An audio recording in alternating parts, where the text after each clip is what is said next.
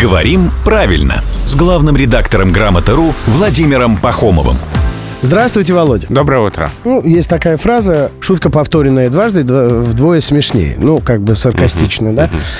А повторенное или повторенное, учитывая, что ежа, оно должно быть обычно под ударением и все дела. Как правильно? Вот здесь а, есть варианты, но они неравноправны.